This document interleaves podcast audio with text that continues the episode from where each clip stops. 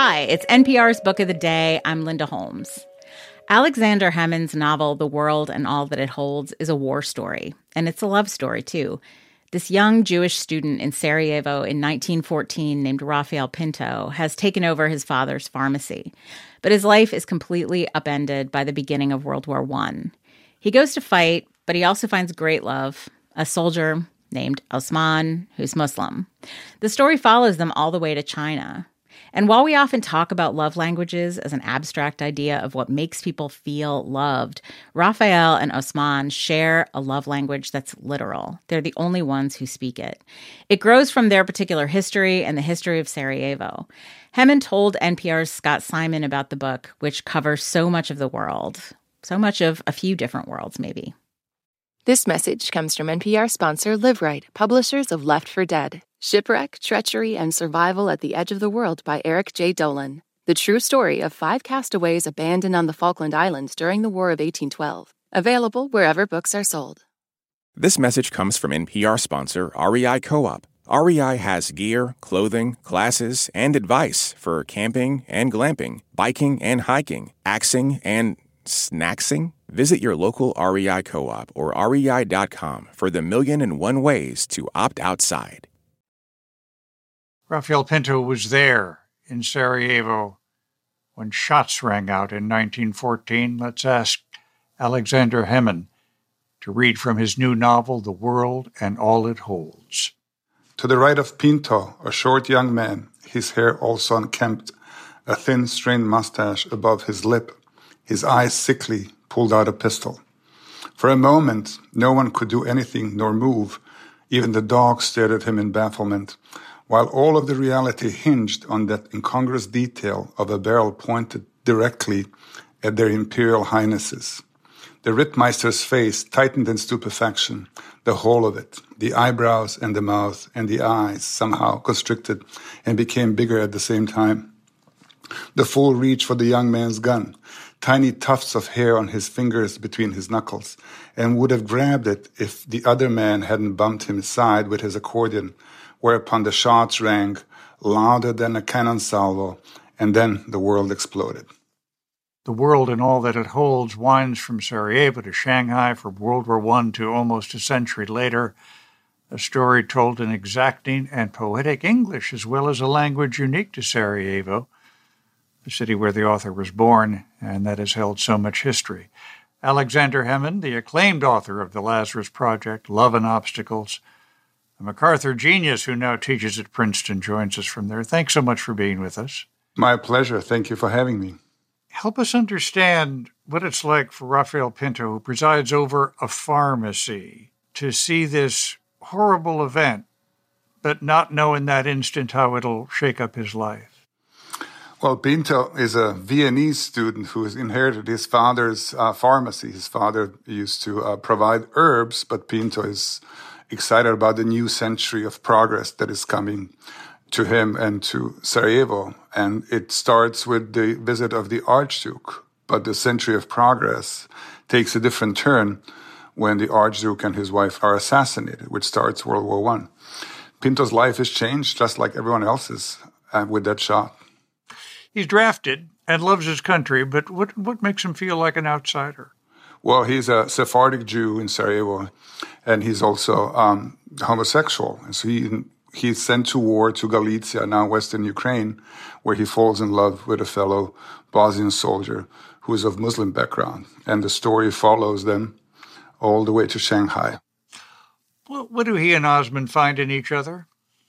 They are different they just love each other.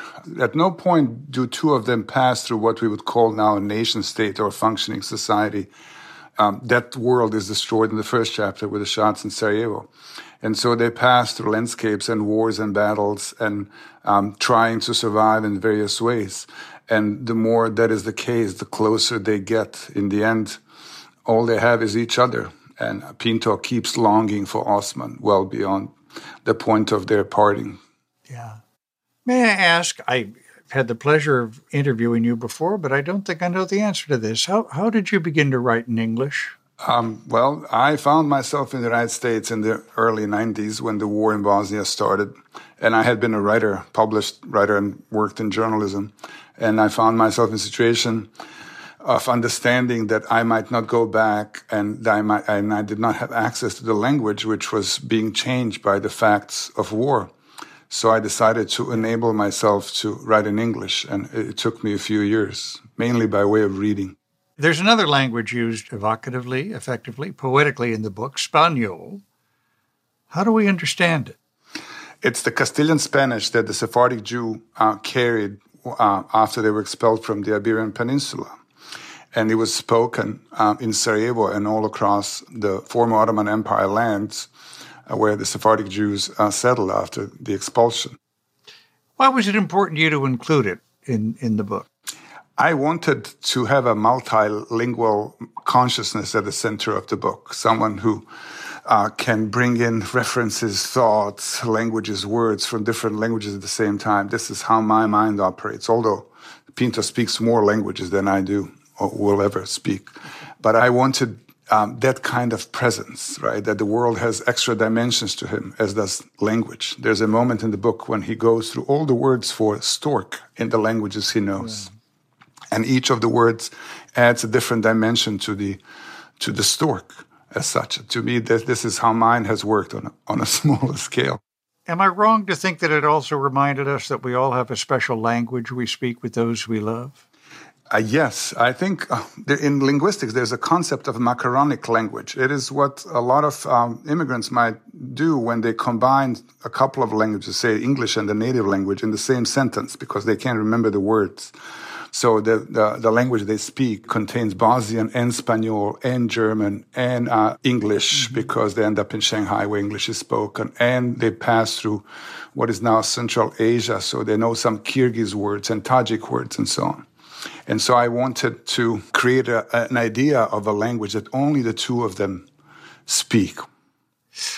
At one point, um, Pinto muses, we just live because we are afraid to die you know, I'm in no position to disagree, uh, and especially given what he has seen of life.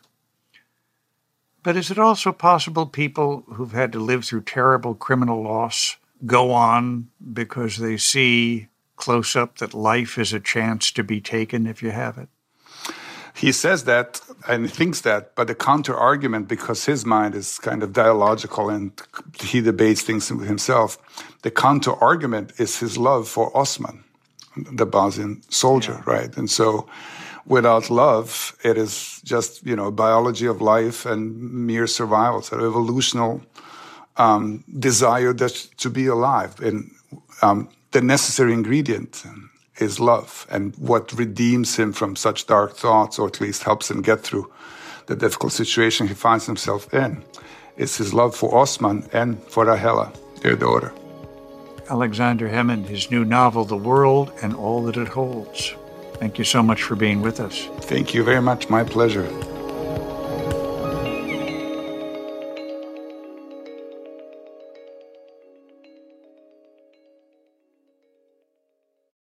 This message comes from NPR sponsor Vuori, a new perspective on performance apparel. Clothing designed with premium fabrics, built to move in, styled for life. For 20% off your first purchase, go to vuori.com/npr.